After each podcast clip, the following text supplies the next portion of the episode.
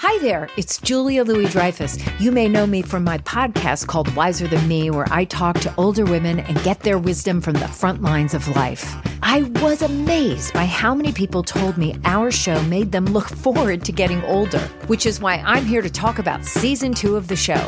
Sally Field, Billie Jean King, Beverly Johnson, Ina Garten, Bonnie Raitt, just to name a few. All hail old women. Wiser Than Me season two is out now from Lemonada Media.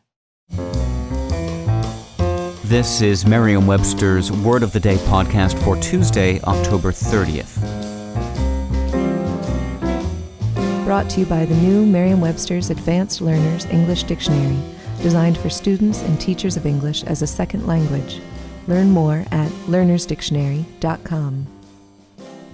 The word of the day for October 30th is mawkish, spelled M A W K I S H. Mawkish is an adjective that means having a weak, often unpleasant taste. It can also mean marked by sickly sentimentality, sad or romantic in a foolish or exaggerated way. Here's the word used from Alice Echols' 2011 book Hot Stuff Disco and the Remaking of American Culture. Although the Bee Gees harmonized beautifully, they had none of the Fab Four's cheekiness or verbal cleverness. In contrast to the Beatles, their ballad heavy music was often mawkish. The etymology of the word mawkish really opens up a can of worms, or more properly, maggots.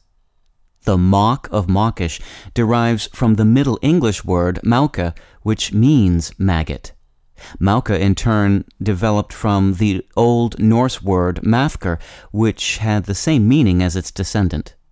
Although mawkish literally means maggoty, since at least the 17th century, English speakers have eschewed its decaying carcass implications and used it figuratively instead.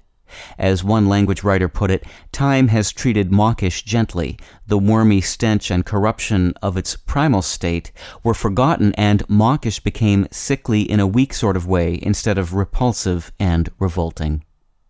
With your word of the day, I'm Peter Sokolowski.